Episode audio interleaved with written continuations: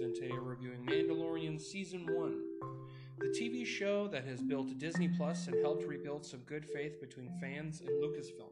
It's also what Disney has put all of its Star Wars efforts on. Uh, marketing, merchandising, and upcoming projects are all built around this show. Written by Jon Favreau and Dave Filoni, these two guys are the future of the franchise, both proving to be competent writers and creators for this IP. Dave, who has made some huge Star Wars projects like the Clone Wars and Rebels, including the Clone Wars film, and also uh, worked closely alongside George Lucas for a number of years.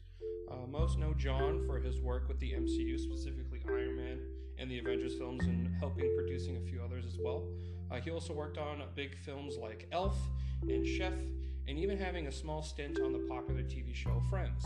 Now, the cast for this show is stellar. Pedro Pascal, Carl Weathers, Gina Carano, Taika Waititi, Bill Burr, uh, Giancarlo Esposito, Ming Na Wen, Nick Nolte, Emily Swallow, Werner Herzog, uh, Natalia Tena, Clancy Brown, and Jason Sudeikis. Everyone does at least a good job in each of their roles. Uh, my favorite performance comes from Pedro uh, due to how hard it is to emote emotions without seeing your face the entire show. He wears a helmet almost 99.9% of the show, so there's only a very small stint we actually see his face, and how much emotion you, you actually get from him and out of the performance just through his voice alone and his body movements and you know the way he emotes himself that way is just awesome. And I think it's something you don't really see that often. So I feel like Pedro Pascal could be a great voice actor if he chose to. My other big favorite for the show is Carl Weathers. I love Carl Weathers. He's one of my favorite actors. Um, I love him as Apollo Creed, and I love him in the Predator film. He's just great. Um, Clancy Brown, I actually one of one of my favorite actors. Uh, many don't know that Clancy Brown is actually the voice for Mr. Krabs. He played the main villain, the Kurgan, in the Highlander films. He does a whole bunch of stuff, and he's actually been multiple characters throughout the Star Wars saga. And he mainly voice acts, and it, he's just great. I really love him as like this demon type guy. He looks cool. Uh, very similar to that demon alien you see in the Mos Eisley Cantina in New Hope. I think he's just stellar. I love how they went back to the heavy use of practical effects. It makes the world look and feel much more lived in. It will also make the show age much better long term. We also get really cool character designs like all the individual Mandalorians and the return of the Death Troopers from Rogue One. One of my favorites from that movie. And they just look so badass. And I just like how all the characters in each episode have a specific look to them. I think uh, the episodes, or the episode where you're on Tatooine, uh, I think they very much brought that, you know, the essence that you would get when you'd see someone that lived on a desert planet. I just think they understand what how they need the show to look. So I really appreciate that. This feels much more like a love letter to fans than anything in the sequel trilogy, and I'll argue that until I'm blue in the face. It's just such a better, higher quality version of Star Wars. Now, the biggest critique I can give for the first season is that it can be a little aimless. The middle of the season just feels like he's doing some side quests before going back to the story it's it's really hard not to see that upon rewatch. It's it's just something that kind of bugs me. Now, don't get me wrong, I do like those little side episodes that he's just kind of getting along through the galaxy for a little bit. Um, I just think it's great, but it does kind of detract a little bit from the story and can mess up the flow a little bit.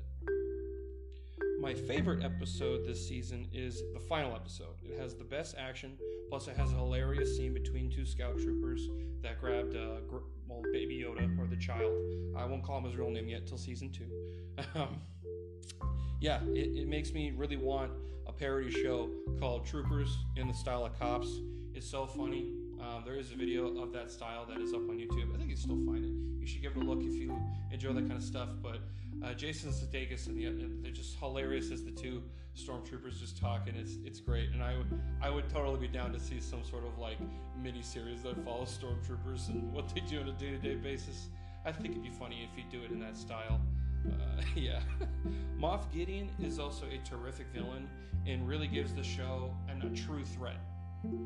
Uh, yeah, I think he's just great. Um, I love how they brought uh, brought back the dark saber in for the Mandalorians yeah, it's just a great way to continue that plot thread from the Clone Wars. Yeah, I was super excited when they announced this show. Uh, I am a long-time fan of Star Wars, I've, I've, especially the Mandalorians.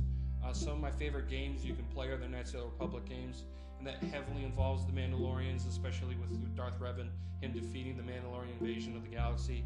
So I, I think they really did capture the essence of what makes a Mandalorian Mandalorian. I love how they were kind of brought back to the main focus because I will say I love Clone Wars and I know the Clone Wars has a lot of fans, but the mainstream audience probably hasn't seen any Mandalorians besides Jango or Boba Fett. So I'm kind of glad they gave them, you know, a little highlight to show some of the greatest warriors you can find in the galaxy. Um, I'm, I'm not so sure about the no helmet thing and whether religious zealous fits in, um, but it's it's fine. They, I mean, I'm not. It didn't like annoy me when they were like, we can't take off our helmets. Uh, they do ad- address this in the next season, but I'm not going to get to that until I review the second season. But it doesn't really affect me. And then when they're like, we can't take off our helmets.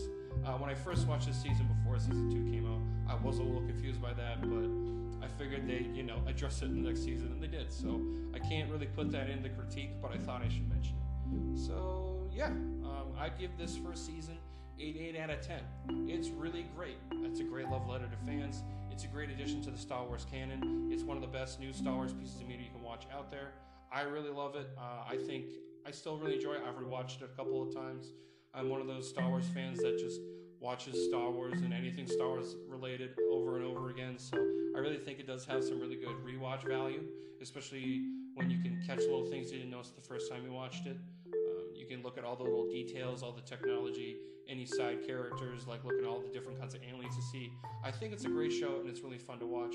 It is definitely one of the better TV shows to watch currently. Um, it definitely made me keep my Disney Plus uh, subscription. It was the whole reason why I got it initially, and it's kept me going since. Uh, besides, you know, some of the Marvel stuff, and then bringing in, you know, older TV shows like they brought the Clone Wars micro series. So yes, I think The Mandalorian was a great step in Disney's eventual monopolization of all media. so yes, well, I hope you enjoyed this review. If you did, I have a whole bunch of other reviews. I reviewed a bunch of other Star Wars stuff. If you'd like to go give those a listen, if you enjoyed this one, or if you know, I review all kinds of stuff. So if you want to give the other stuff a listen, I appreciate that as well. I also have a Instagram page, Dr. Quackers Movie Reviews. Post all kinds of shit on there. I also just recently started streaming on Twitch. Um, I'm mainly going to be using that as like a Q&A type thing. Um, I'll have, you know, obviously gameplay in the background, and I'll just going through. But I'm really just testing the water, see what other stuff I can do. Maybe I can make it entertaining. I'd like to.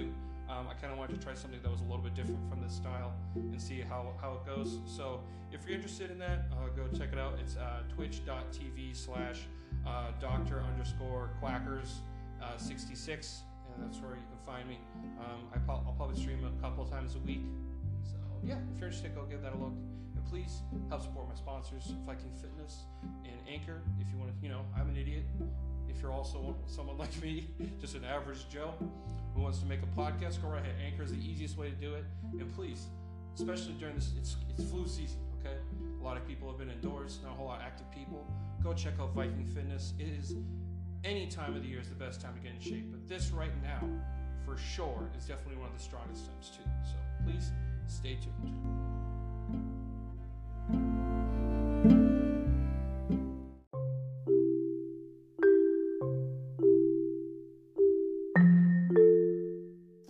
Let's face it, we all drop hundreds of dollars on shit that hasn't done much good. When was the last time you spent just $225 and you actually profoundly changed your life? Answer, most likely never. Well, if you want your chance, here it is. If you are out of shape and have said more times you can count, I need to do something about this. This is opportunity knocking. You have approximately 3,640 weeks in your lifetime. 16 spent wisely can make whatever you have left better than you could have imagined. Get in or back in shape with expert guidance from a certified and experienced professional trainer. No crash diets, no bullshit, just results. Visit www.vikingfitnessnh.com, mention Dr. Quackers, and get 10% off your, your custom fitness plan. Again, that's www.vikingfitnessnh.com. Thank you.